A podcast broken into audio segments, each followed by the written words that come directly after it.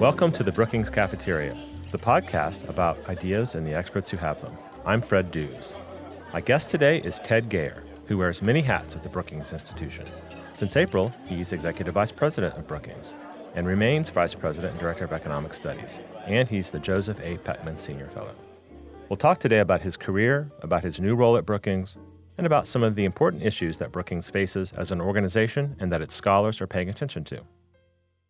Also, in today's show, you'll hear about what's happening in Congress from Molly Reynolds, who unpacks immigration and the competing factions in the House Republican Conference, and also meet a new scholar in economic studies, Marcus Casey. You can follow the Brookings Podcast Network on Twitter at Policy Podcasts to get the latest information about all of our shows. And now on with the interview. Ted, welcome back to the Brookings Cafeteria, and I'm delighted to welcome you to the 200th episode of this show. Wow, I didn't realize we were on an anniversary. It's uh, I'm delighted to be here. It's always fun to talk to you about economic issues. So let's start with that fact. You're an economist by training. Earlier in your career, you worked at Georgetown University, Hoya Saxa. I'm a Georgetown grad myself, with stints in the government at the Council of Economic Advisors and also the Department of the Treasury. Looking back, what brought you to a think tank like Brookings instead of remaining in academia? Well, I've been thinking about this a lot. Uh, you mentioned in the intro, I now wear two hats, and I am desperately eager to only be wearing one hat. so I've recently become the executive vice president here at Brookings, which means I am trying to find someone to fill my shoes as the VP of Economic Studies. And in talking to them about the position, it got me reflecting on what brought me here, which was in 2009, at the time co director, and then five years ago as director and vice president. So, with the apologies that it's been a long time and so my memory sometimes is fuzzy, I would say that the motivation at the time was both the place and the job. And so I can explain both of those. Sure.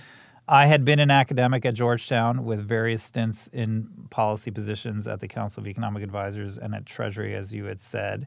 Those were exciting stints. Those were applications of economic research to real, live, current problems.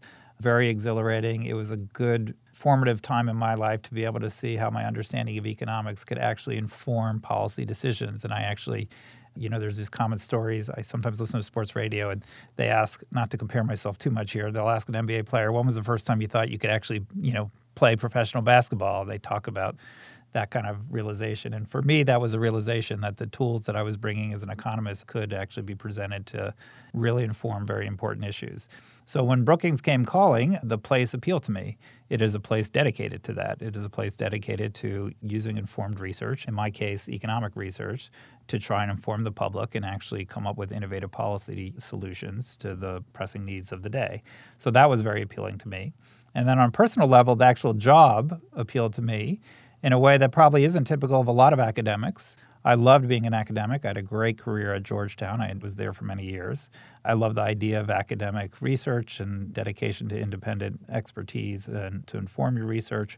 But for me, as a personal matter, at the time I was presented with an offer to become the co director, which had a heavy management responsibility. And perhaps, unlike a lot of my colleagues in academia, that appealed to me. I have had and continue to have an intellectual curiosity for how you do management, how you take complex organizations, and you and I both work in a complex organization, how you can take the talent that exists in such an organization and help the people there achieve the mission, the mission of informing, bringing expertise to inform public policy research. So that was intriguing to me to actually try and move a little bit away from the academic world, which is almost strictly dedicated to research and teaching, towards more of a organizational, operational, managerial position of how to help an organization and how to help other people in that organization succeed. So that's what brought me here. And when you were at Georgetown, were you in the public policy program? That's right. Yes. So big shout out to them. I'm a graduate of that program too, oh, but from a, from a long time ago. Great program. So after almost nine years as leader of the economic studies program or co-leader of the program, you've now become the executive vice president at Brookings, yeah. uh, essentially the number two leader of Brookings after our new president, John Allen. So I expect in the transition, your day to day activities are changing quite a lot. Yep. You'll actually be doing less research, maybe more on the managing of the organization. What in those buckets are you most looking forward to? Well, so with the caveat that this transition is still taking mm-hmm. place, mm-hmm. I'm new to the job. And as I said before, I'm trying to find my replacement for my old job so I can be fully on board as the executive vice president.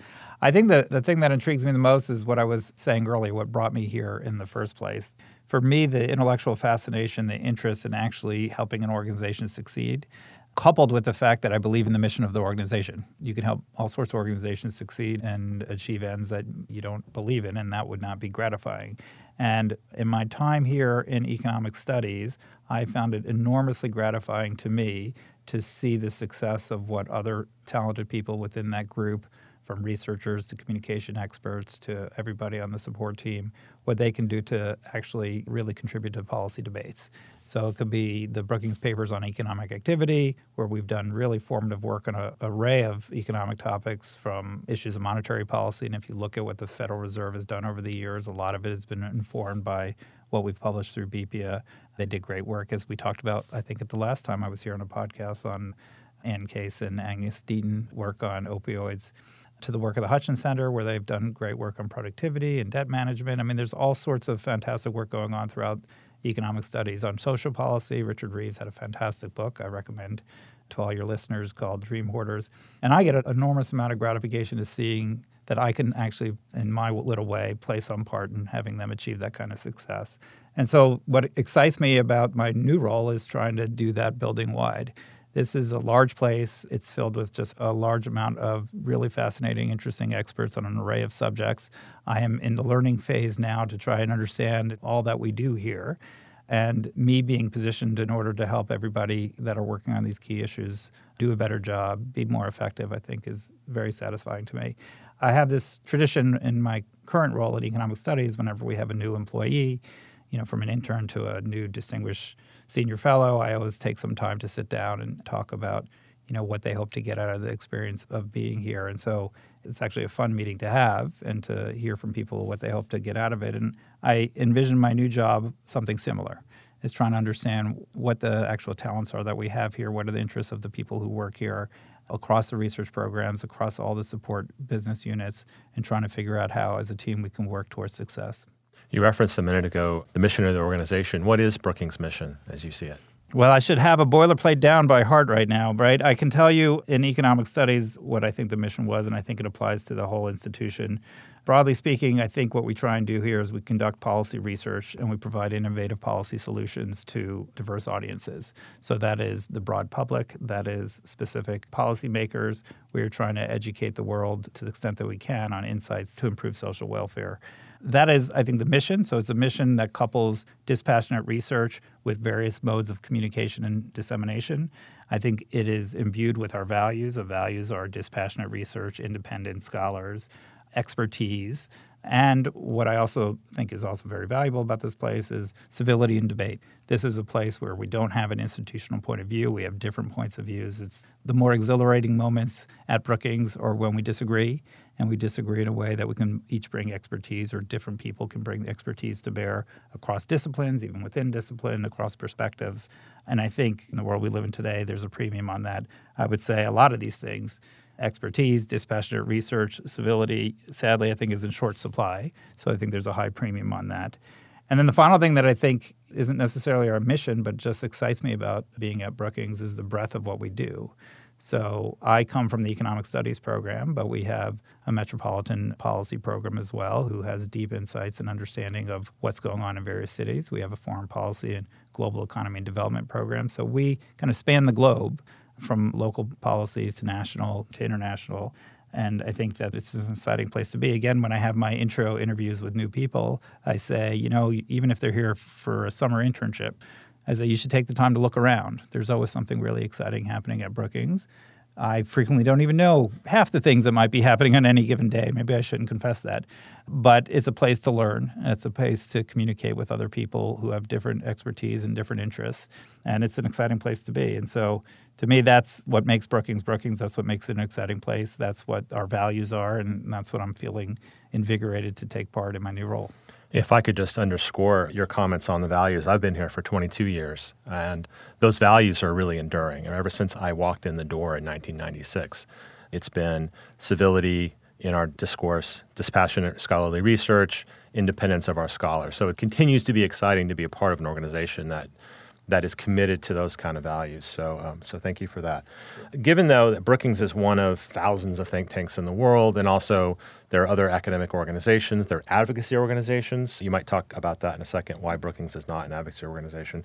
Beyond our enduring values, what is Brookings' you know, additional value added proposition in this huge sea of policy analysis? Well, I think you've touched on it, and my last answer touched on it as well. I will hold that what I said before was in short supply was deep expertise and ability to communicate that deep expertise with civility and dispassionately. I think that is our value added. We're not the exclusive realms of that by any stretch of the imagination, but I think, as you were alluding to, those values run deep through us. And I think there's a lot to be said about cherishing that. And that is different. We are not a lobbying organization. We do not advocate for certain legislation over other legislation or certain political candidates over others. We are trying to be impartial experts to inform the debate. And one of the things that's a challenge, quite honestly, and we can talk about challenges perhaps later to Brookings, is making sure that we do have kind of diverse viewpoints, that we're not just reinforcing the views that exist among the community of people that we expose ourselves to. And I think that's another thing, quite honestly, is that kind of environment should be cherished and is something we need more of. Well, let me follow up on that then. So, again, we're not an advocacy organization an IRS code 501c3 nonprofit organization, but there are other organizations that are either lobbying or advocacy. There's even some think tanks that have a part of them which is a what we would call a 501c4. They do advocate for legislation. One of the goals or missions of Brookings is to have impact in the policy debate. How does Brookings have impact in the policy debate without expressly lobbying for policy outcomes or lobbying for legislation? Yeah, I think there's so much to that question. I, let's see how we can break it down. One of the things that I consider when I think about my role and the role of Brookings is in many ways what I like to do is I try to I come from academia, and there are some values that are held dear in academia that I think are really important that I think we should emulate. But there's other aspects of academia that distinguish us from them. And so the idea of having a community where a scholar can be independent and pursue topics as he or she pleases based on their expertise, I think is incredibly valuable. That is different than a lobbying organization, which is going to be much more top down we are in favor of this. Please help us make that case. It's an important thing to be doing. I'm not saying we shouldn't have that, but we are an organization that tries to attract people who have deep expertise, who have the freedom to actually pursue where that expertise takes them in their recommendations for what policies should look like. So that is something I hold dear. We are different from academia. We don't just write the study, and this is maybe uncharitable to some academics. They're not all like this. There's a lot more to it. There's how do we communicate that? How do we reach different audiences? How do we speak to these issues in a way that can be convincing? How do we use modern communication technologies? And I can turn the question to you on how we do that as well, being as though we're sitting in the communications department here at Brookings. And I think this is a tough negotiation or space for us to negotiate and I think we're not alone in this. We've seen an enormous explosion in the means of communications. And with that comes a lot of opportunities to expand your reach and your dissemination, but also comes risks because ultimately the quality of our work is our brand and our credibility is the most important thing that we have. And so we don't want the means of communication in any way to distort what we're doing. I'll give you a little personal story, if I may, because it's fresh in my mind from yesterday. I have three sons 15, 12, and 7. And with the especially the 15 year old, but also the 12 year old, we have a lot of conversations in the household about technology, about smartphones, about social media. And as often happens when you have a gap between your children, my seven year old is sort of ancillary to these conversations, but increasingly picking up on things. And out of the blue yesterday, he was sitting on my lap and said, Is technology good or bad? Which was actually a pretty deep question. That's a deep question. And he may have actually said, Why is it bad? I think he probably heard me hectoring my oldest son on some of these issues. And so the conversation I had with him, which is a conversation I think to some degree we all have, both in our personal lives and here at Brookings, is what I told him is technology is neither good or bad, right? It is how you use it. It can be for what we try and do here at Brookings. And again, I turn to you on this. Having the modern abilities and technologies of communication can be enormously powerful. But we also, just like I counsel my children, we also need to be aware that sometimes the misuse of technologies, the we can talk about Cambridge Analytica, we can talk about other kind of downsides of social media and how that sometimes leads to the distortion and kind of the sacrificing of quality understanding and research. That also is something we have to be vigilant against. So one thing I love about my job here, since I've been here and, now in my new role, is trying to figure out how to balance those, how to negotiate that. How do we uphold our values of high quality research, but yet also explore different modes of technology and communications without undermining the former? And it is an enjoyable, challenging puzzle that's changing by the day. You and I earlier were reflecting on our time here at Brookings and how long we've each been here. It wasn't that long ago. I remember having a Brookings wide discussion about like, should we have a blog? Right. Right. It really wasn't that long ago. I haven't been at Brookings that long, and we had that conversation. And so things are moving fast. But anyway, I think that's just a challenge that not just Brookings, but a lot of institutions like ours face. Yeah, I've had very similar conversations with my 12 year old daughter about technology and the internet, especially. And it's a very challenging as a dad to try to help her negotiate the jungle that is the internet and what's good and what's bad and really trying to help her understand what's out there and what's good and what's bad. Yeah. It's really hard. Can I get your opinion? Can I turn the question on you about Brookings, right? As a communications expert yeah. here at Brookings, how do you feel we should negotiate that? How do we get maximal exposure to our work to the right kind of audiences without distorting or in any way undermining the quality of the research that we do? I think it's a great question. And in my time here, I have been involved in nearly all of the conversations about new technology, new digital platforms. And I think it always turns on the question of who is the audience. Even before I started, probably the main methodology of reaching policy audiences was the book, mm-hmm. the policy paper, and a big event in our auditorium or maybe private meetings and you know the kind of contacts that scholars already have and those were i think communications channels that fit the time and also fit the audience maybe journalists would show up at the auditorium and they would report on it. But even back then there was a conversation about whether the media was an audience. Mm-hmm. and whether or not the general public was an audience was a conversation that took a long time to happen and come to fruition. Later on, as we started thinking more expansively about who is the audience for Brookings research and ideas, we started expanding our definition of the audience from policymakers and government officials and academics to the media. And then we started talking about the interested public or the general public. And with that expansion, we start talking about well, what are the ways that those kinds of people are getting information today? And as the conversation happens and as the years roll on, we start to see well, there's this thing called Facebook, and there's mm-hmm. this thing called Twitter, and then there's this thing called Instagram, and then there's this live webcast thing, and now there's podcasts. And all these different people are getting information in all the different ways that they can possibly get information. So then our website grows up at the same time as a primary vehicle of communications. But then on top of that, we start to attach all these other different communications channels and even now, those communications channels are detached from the website, our home in cyberspace, as it were. So I think it's really been kind of a parallel conversation about who is the audience and what are the best ways of reaching that audience.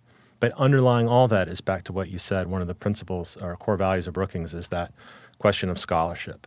And how do we make sure that in all of these channels that we are using to communicate with various audiences, that the core idea, the essence of the research, the thing that the scholar needs to have said is actually conveyed accurately. Mm-hmm. And, and I've seen all kinds of discussions about that, like especially on Twitter. Like, how can you possibly yeah. convey what a scholar is saying in 140 characters? It brings up another tension, I think, a healthy tension that we deal with frequently here at Brookings, what you're talking about on the communications and preserving our values, which is lots of organizations have this challenge, but a particular place like Brookings, which is dedicated, as we started with, to informing the public and actually shaping ideas for improving social welfare, is the question and the problem of groupthink. So you have an organization that's trying to attract people that are highly expert in what they do and put them in an environment where they have a fair amount of freedom to pursue that expertise for good social ends. But you don't want them to be insular. Right? It's a wonderful place. Our lunch cafeteria is a wonderful place. I learned so much from my colleagues but communications channels need to be sought after also as a means of actually exposing more people to our ideas, critical people to our ideas, and informing and getting us exposed to other people so that we can be more informed in what we do. And I don't think we've done this perfectly well. I don't think any organization does it perfectly well, but it's something that I think we need to keep front and center in our mind. And I think historically, I would have rated us not particularly good at even recognizing that as an issue and I come from the world of economics, if you look, for example, of the population of PhD economists, it's an enormously undiverse group of people based on gender, based on race, based on frequently on life experiences. And if we are trying to do research, it is dispassionate research, it's very data driven, but behind every data point are people.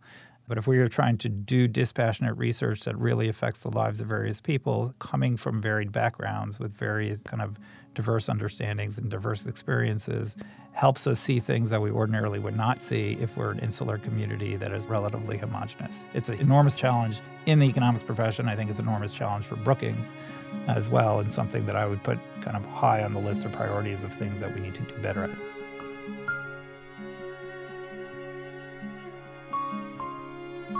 And now here's Molly Reynolds with another edition of What's Happening in Congress. My name is Molly Reynolds, and I'm a fellow in the Governance Studies program at the Brookings Institution. With immigration again making national headlines thanks to President Trump's implementation of a so called zero tolerance policy and the associated separation of families at the southern border, Congress also finds itself embroiled in an immigration fight. The Capitol Hill version of the story, like most things in Congress, has several moving parts. On one hand, we have a legislative fight in the House of Representatives that's been brewing for months. Back in January, a group of House conservatives threatened to vote against a temporary spending bill over whether House Republican leaders would schedule a vote on an immigration bill sponsored by House Judiciary Committee Chair Bob Goodlatte. In May, the same faction threatened to vote against the reauthorization of agricultural and nutrition programs, known as the Farm Bill, unless House leaders first held a vote on Goodlatte's bill and then followed through on their threat with the Farm Bill failing on the floor. A different faction of Republican lawmakers, led by representatives from places like Florida and California, used a procedural tactic known as the discharge petition to try and force the House to hold a series of votes on a set of immigration proposals. The discharge petition allows 218 members of the House to signify their support for a particular approach, here, holding a series of votes on different immigration bills, in order to force action even when the Speaker of the House, who controls what comes up on the House floor, disagrees. The proponents of the discharge petition came within two signatures of the required number before agreeing to stand down in exchange for a scheduled vote on a so called compromise bill, though it's a compromise among Republicans only. One persistent feature of this debate in the House involves the degree to which members from both ends of the Republican conference have been willing to exert leverage to try to get what they want from their party's leadership. Importantly, in this case, what they want may not mean actual policy change. Certainly, from their perspective, in an ideal world, both factions within the House Republican Conference would see their preferred immigration policies signed into law. But given the difficulty of getting 60 votes for any immigration proposal in the Senate, including the one most expressly advocated by the White House, actual completion of standalone immigration bill has been unlikely for months. At the end of the day, getting a bill signed into law may not be the goal Republican House members have ever reasonably expected to achieve here. Going in, the discharge petition champions may well have been willing to settle for forcing a vote that they can claim preserves protections for children brought to the United States by parents without documentation, and for which some can claim credit as they run for reelection this fall. The conservative faction, meanwhile, is likely trying to continue to prove that they have the numbers necessary to dictate what happens in the House, a dynamic that is increasingly important as House Republicans face a coming leadership battle with the retirement of Speaker Paul Ryan. In addition, if Republicans hold control of the House in November, they are likely to face a smaller majority than they have now, which would only increase the power of the conservative bloc. In part because of these divisions within the Republican conference, and because of the high profile nature of the issue, Republican leaders have found themselves trying mightily to keep control of the process in their hands a phenomenon that political scientist Jim Curry calls legislating in the dark. We've seen, for example, significant confusion among the House Republican Conference about exactly which proposals the chambers will take votes on. Republican leaders also had to use a particular procedural tactic, known as a self executing rule, in order to make changes to one of the proposals before it was brought up for debate on the floor. A drafting error meant that rather than authorizing a one time sum of $25 billion for a barrier at the border, the bill would have provided $25 billion a year for five years. Actually, taking a vote on correcting the error would only have added more chaos to the debate on the floor, so leaders used one of many tools they have to maintain control over the process. Even with these efforts to exercise control, the fact that the more conservative Goodlatte bill received more support on the floor than many expected suggests that leaders, too, may be in the dark on some issues. While the House's debate over immigration has been contentious and messy, It's largely reflected persistent dynamics within the House Republican Conference in recent years, including internal disagreements and efforts by leaders to maintain control over their agenda. The Trump administration's decision to implement a family separation policy, his inaccurate insistence that only Congress could fix it, and his subsequent executive order have only increased attention to the issue. Because substantial legal and policy uncertainty remain as a result of the president's actions so far, Congress isn't off the hook but the challenges facing congressional Republicans mean it will continue to be difficult to make anything on the issue happen in Congress.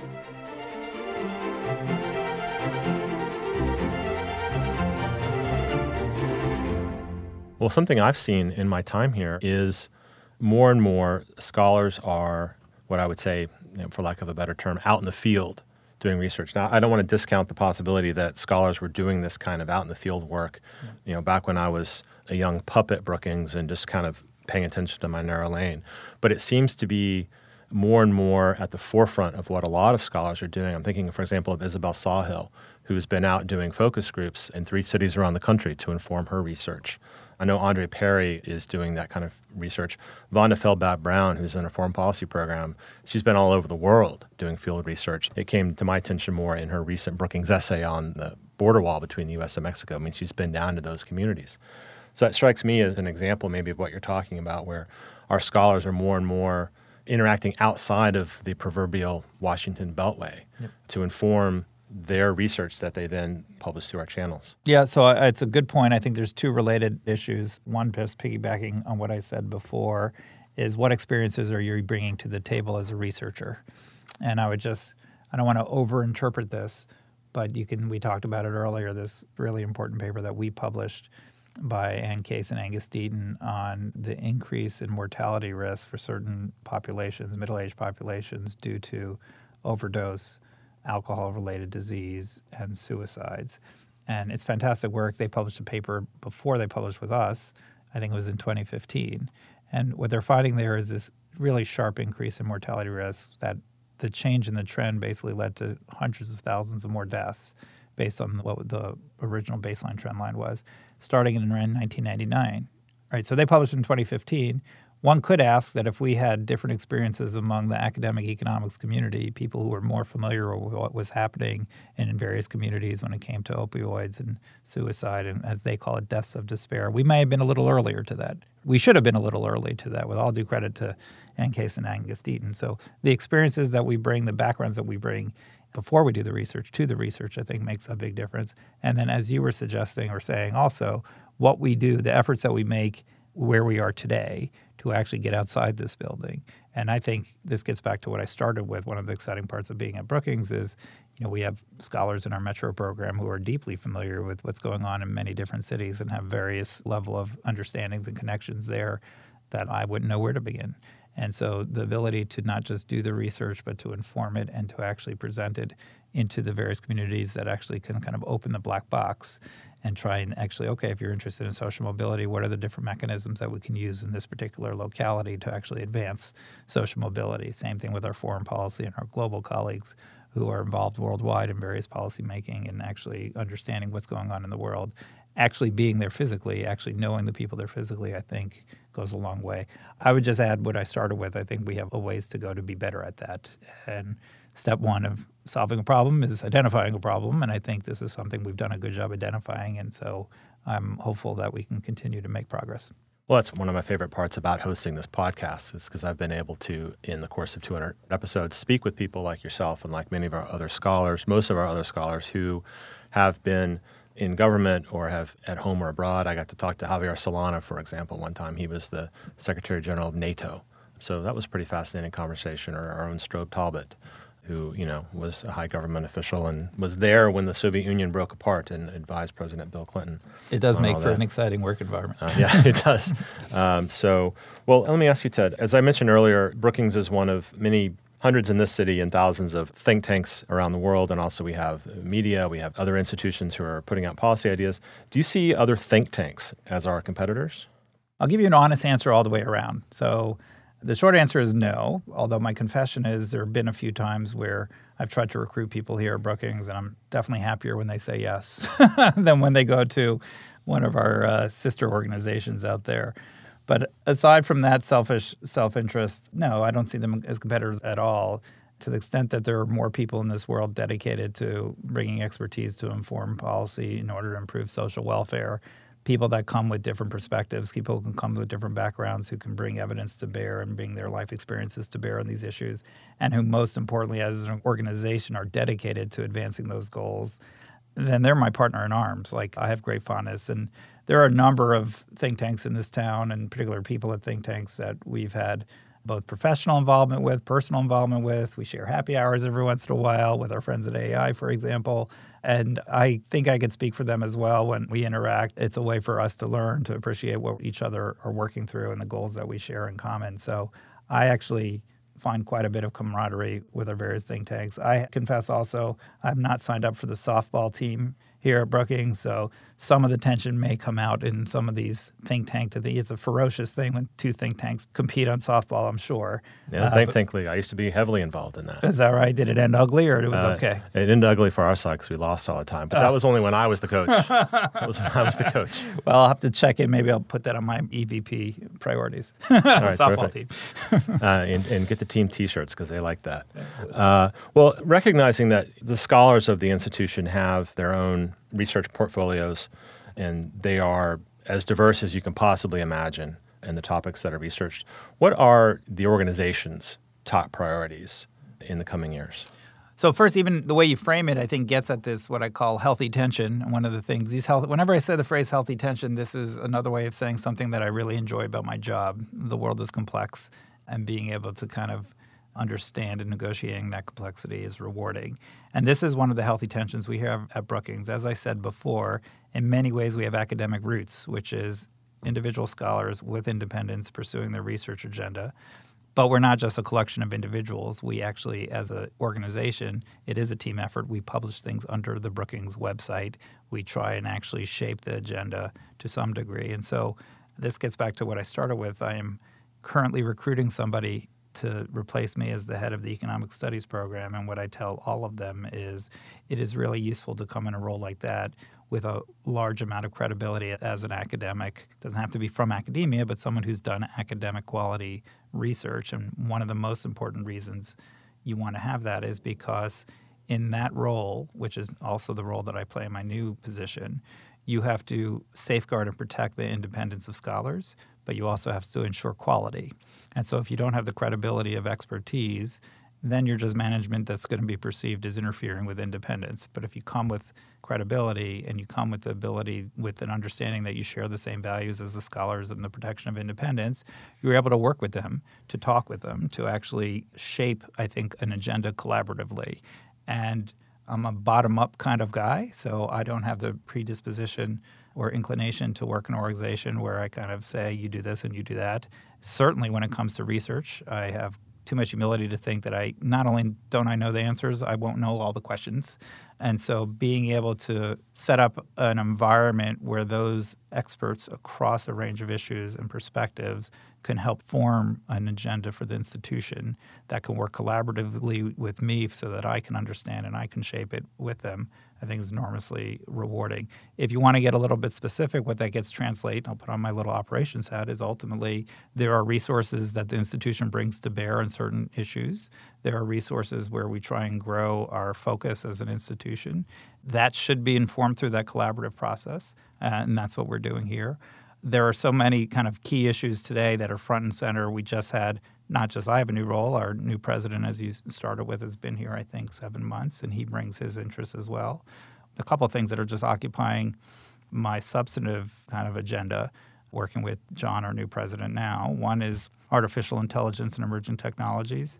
Uh, the way I see this is it's a fast changing, we can get back to the good and bad of technology. This definitely comes with benefits and risks and it is moving quite quickly. And so I think it shapes or will influence our agenda in a number of ways. There are a host of issues that we've covered here at Brookings for a long, long while, all of which are going to be impacted by these new technologies, whether or not it's education or health or what's going to happen with the labor force as we get more automated and we move more into artificial intelligence.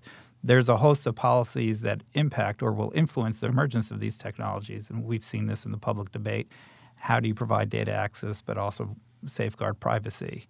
Is there a regulatory role there? And if so, what will that mean for the development of these technologies? And then putting on my academic hat one more time, there's also how these technologies actually affect the research that we do. And speaking as an economist, there's a kind of a growing area of work in empirical economics about using things like machine learning to actually get high level predictive abilities and apply those to various policy applications. So you can have a policy application of uh, the viability of financial institutions. You want to have a prediction there. Or if you're looking at health insurance or public risk sharing for health insurance, you want to be able to predict health outcomes. And so the access to large amounts of data and machine learning techniques improves your predictive abilities, which therefore can make us better researchers on these key issues. So there's a whole host of questions there that I think are shaping the institution. And in my new role, I'm excited about doing my part to help us succeed. And I'll tell listeners that we very recently had Darrell West on this program exactly. to talk about his new book about AI and robotics. And, and the future and, of work. I yeah. the name of the book. Yeah. The future of work. Uh, fascinating conversation. So, kind of from a leadership perspective as well, Ted, how do you look at the range of possible topics and say, well, AI is one of the big areas of emphasis? Is it because it just touches so many of our policy areas? It's sort of this yin and yang I was referring to before. There is so much going on here, and there's so much learning that I do every day about what's going on across the institution. And that to me leads to this collaborative kind of process where I learn what people are working on. I get as best as I can well informed about the issues of the day and how it kind of overlaps with what we're working on. But then in my previous role or my outgoing role as head of economic studies, try and shape the institution or the program on where we should focus our resources, our efforts, and try and kind of where we get the most bang for the buck as a collection of individuals. In our leadership change here at the institution, with John coming on, he brings this deep interest both in AI, and we should also talk about on the middle class, and broadly speaking, on issues of social mobility and opportunity. I think he's rightly diagnosed there two huge issues of the day that is affecting us. AI, for all the reasons I said, it is permeates all the kind of work that we do. It's going to be hard to imagine you looking being a labor economist and not having an appreciation for what AI might be, or if you're in health or education or any of these fields, cybersecurity. And so that is something that, as an institution, I think we need to be well equipped for. There's another aspect of AI which I think is underdeveloped, I think, in the think tank world, which is we are, in many ways, an institution dedicated to governance, issues of governance. And as we've seen with advances in different kind of technologies, it is affecting how we do governance. So again, going back to something like Cambridge Analytica, the actual coding that takes place on Facebook years down the line has an influence on how we go about campaigning, how elections, I don't overstated or determined, but it actually changes the governance structures of our country. And so that is happening every day. So, in many ways, a lot of what we're doing is being kind of mediated through digital technology. And in a weird kind of way, coding decisions will actually lead to these kind of real differences in our governance outcomes. So, as an institution dedicated to governance, we sure as heck should be well skilled and well versed in, on technology and what these new technologies will bring. And so, I think that's an important aspect of, of the direction of where we're headed today. And then finally, on the focus on the middle class, I touched on the Case and Deaton paper. There's all sorts of efforts that have gone on across the institution on issues affecting the middle class, in particular, on issues of social mobility and opportunity. It is a hugely important issue. It overlaps, as I said before, with the diverse expertise that we have here in the institution and figuring out a better way to kind of aggregate that expertise, getting us working well as an institution preserving the independence of individual scholars, but putting them in some collaborative method of actually advancing their goals and the goals of informing these important decisions is a high priority and one I'm excited to take part in. So, we live in an era where facts seem to be considered interchangeable with opinions. I mean, that's just sort of the landscape we find ourselves in these days.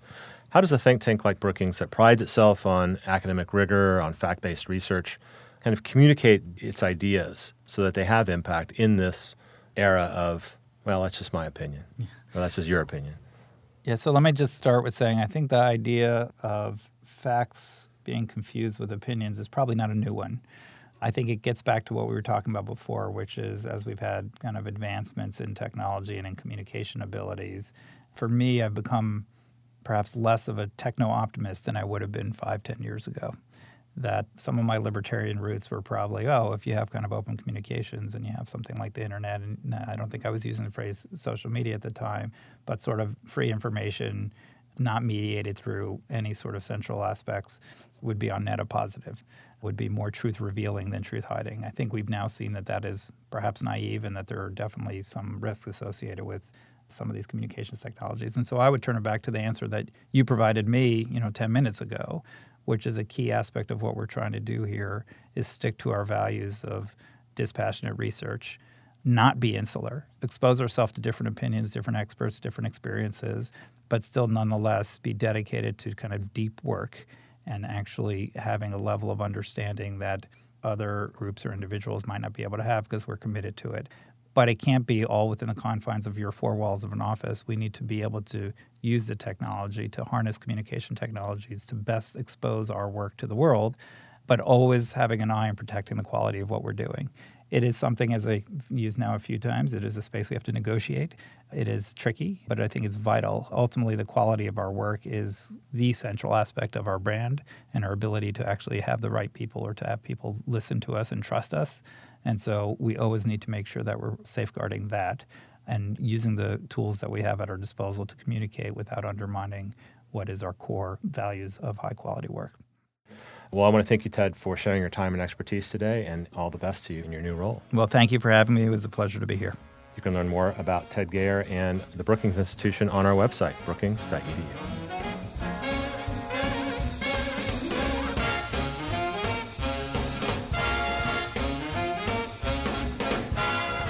Following today in our coffee break segment, meet Marcus Casey, a new scholar in the Economic Studies program.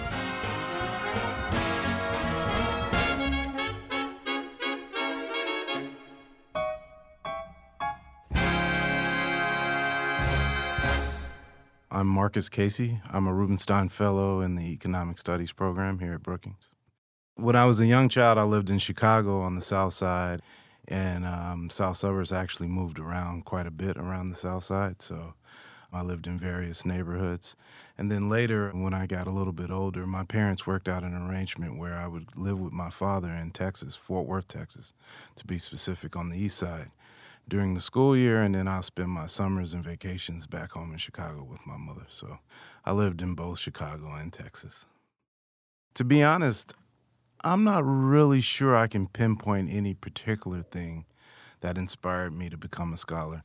When I was a child, I was always kind of intellectually curious. I used to read encyclopedias and books. I always had an interest in historical fiction, things of that nature when I read fiction. And when I got older and went off to college, I intended to be a lawyer, as most undergraduates who don't have a clear path seem to think that they'll become. But later, I did a summer program, the American Economic Association summer program, where I kind of was introduced into using kind of social science tools, specifically quantitative tools, to kind of look at a lot of societal issues and problems. And, and that really intrigued me. So I decided on a whim in the last year of college, essentially, to go on and become an economist. If I was going to say one important issue, it would be inequality. I think inequality is one of our biggest issues because it feeds into a lot of things, right? Politically, socially, and other aspects of society that some people have considered problematic. And I think in part because inequality helps feed into sort of a sense of pessimism for many people. If you look at a lot of our major cities in this country, the relatively affluent can effectively wall themselves off from the less affluent by virtue of nothing necessarily nefarious in that. It's just by the nature of we use, you know, prices to determine who gets what in this society. And as a consequence, I think the more unequal our society is getting, the more that people who are on the other side of that divide, the less affluent side, feel like they have very few opportunities to get to the affluent side, which is typically seen as the American dream. And as a consequence, I think it contributes to political dysfunction, tribalism, a lot of the ills that people have talked about in the news. So I have my feet in a number of buckets, so to speak. So my primary area of research is looking at neighborhood amenities and how people value them and how changes in those amenities affects individual decisions.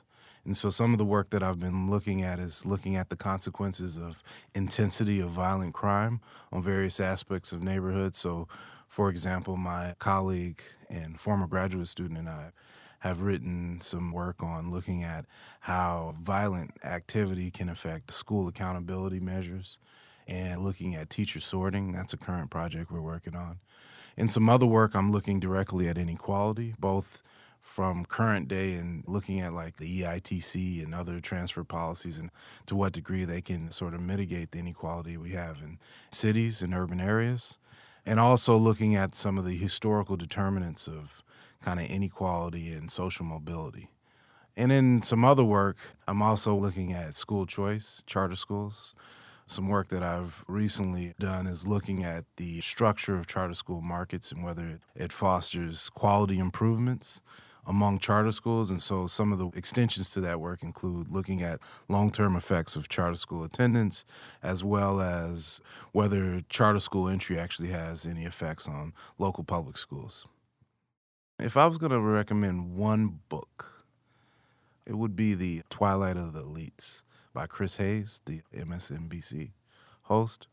I think what he does in that book, and the reason why I recommend it, is that he talks about how you know, and describes in a very cogent fashion what is driving sort of the lack of faith in the standard institutions of the United States and how that feeds back into this this hopelessness, this lack of faith in institutions, and how that translates into what some people have seen kind of political chaos.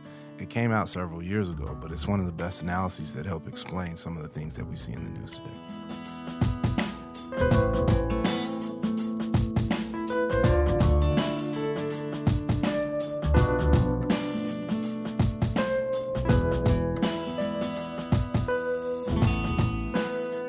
Thanks to audio engineer and producer Gaston Reboredo, with assistance from Mark Holscher, to producers Brennan Hoban and Chris McKenna, to Bill Finan, who does the book interviews, and to Jessica Pavone and Eric Abalahin for design and web support. And finally, thanks to Camila Ramirez and David Nassar for their guidance and support. The Brookings Cafeteria is brought to you by the Brookings Podcast Network, where you can also subscribe to Intersections 5 on 45 and our events podcasts. Email your questions and comments to me at bcp at brookings.edu. If you have a question for a scholar, include an audio file and I'll play it and the answer on the air. Follow us on Twitter at Policy Podcasts. You can subscribe to the Brookings Cafeteria on Apple Podcasts or wherever you get podcasts, and listen to it in all the usual places. If you go to Apple Podcasts, please rate and review the show. Visit us online at brookings.edu. Until next time, I'm Fred Dews.